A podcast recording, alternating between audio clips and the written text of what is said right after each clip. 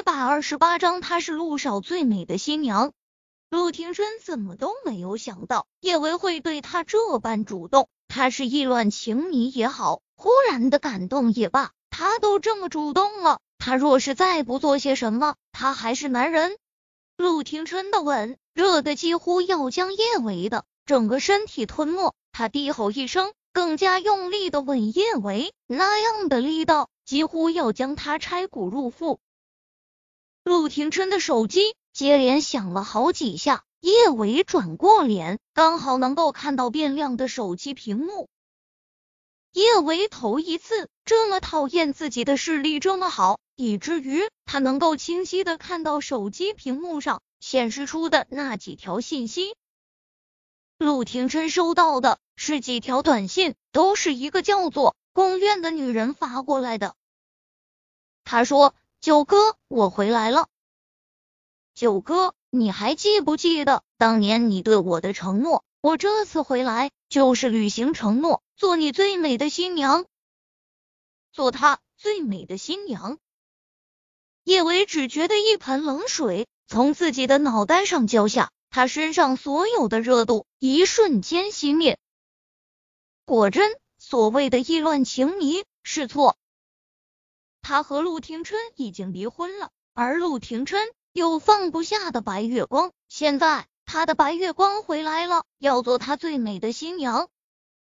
陆廷琛也感觉出了叶伟的变化，他更加用力抱紧他，他却是一点点将他的胳膊推开。小舅舅，你手机响了。刚才的手机铃声就当是警铃响起，将他心中那不切实际的梦彻底打散。陆廷琛抓过自己的手机，看到收到的那几条短信，他的面色没有丝毫的起伏，仿佛。他收到的不是情人的甜言蜜语，只是无关紧要的寒暄。陆廷琛本来是想要直接不理这几条信息的，想了想，他还是给宫苑回了一条信息。他的回复简短干脆，忘了。陆廷琛没有说谎，他的确是忘了。小时候他屁都不懂，的确跟宫苑扮过新郎新娘。旁边的小屁孩也会起哄，说一些不着边际的话。宫苑每一次似乎是也会迎合那些人，说些什么。可他们到底说了什么，他还真不记得。那些无关紧要的事，在他看来是真的没有印在脑海的必要。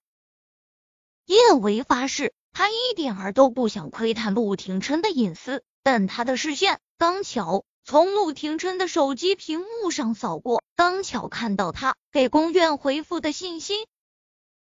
叶伟觉得他有这种心理真挺不好的，可他就是控制不住他自己。看到陆廷琛绝情冰冷的回复，他控制不住的心中暗爽。那似乎不是小舅舅心中的白月光。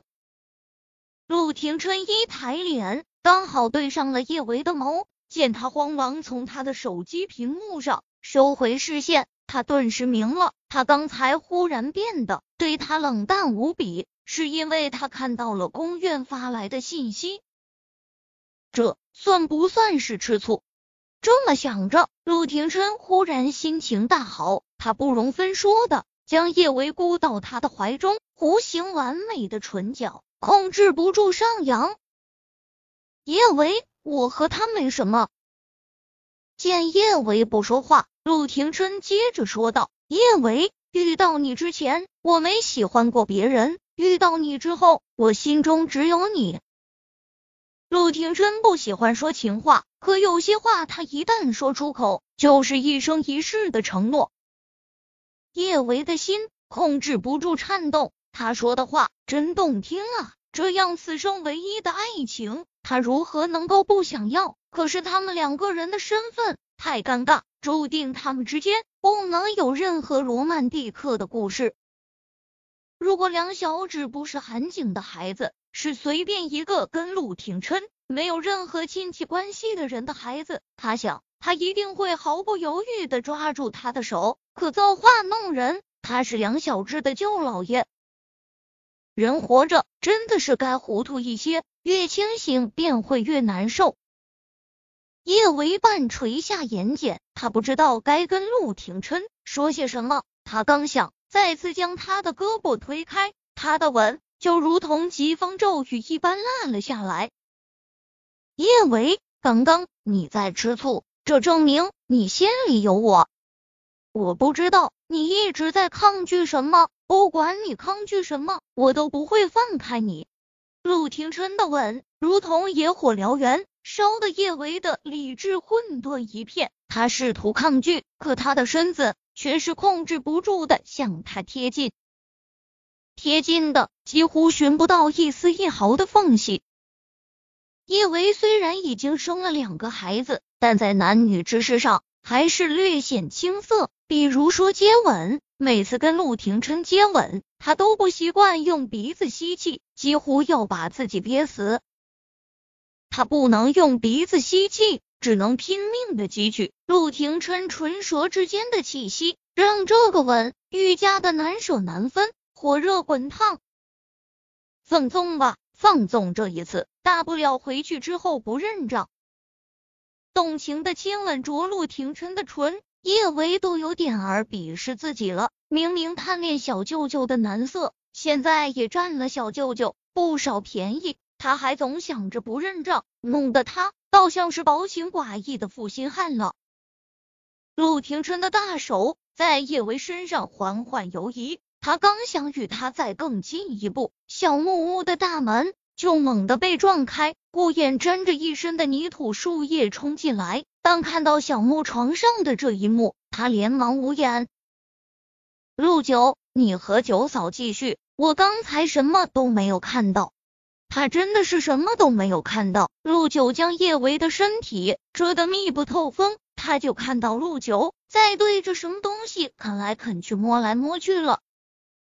顾言本来是想等着大部队一起绕路过来的，但是他是真的不放心陆廷琛，就算是从断崖下来很冒险，他也想为了陆廷琛冒险一次。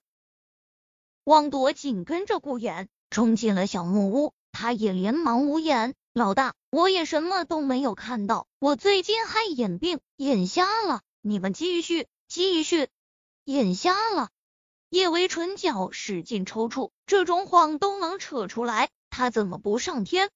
真是丢死人了！他好不容易想要主动现身，竟然还被人看了个正着。这次他想不认账都难了。陆廷琛冷冷的盯着站在小木屋门口的顾衍和汪铎，一张俊脸直接黑成了锅底。他们让他继续，他们跟两尊门神似的杵在这里。让他怎么继续？难道他们不知道，欲求不满的男人很想杀人，会严重破坏世界和平？郁闷归郁闷，陆廷琛也恢复了理智。叶维伤的那么重，他现在的确不能把他给吃干抹净，那样他可真就是禽兽了。我要杀了你！尖锐的叫声忽然在空气中响起。秦子明挥舞着寒光闪闪的刀子，就冲进了小木屋。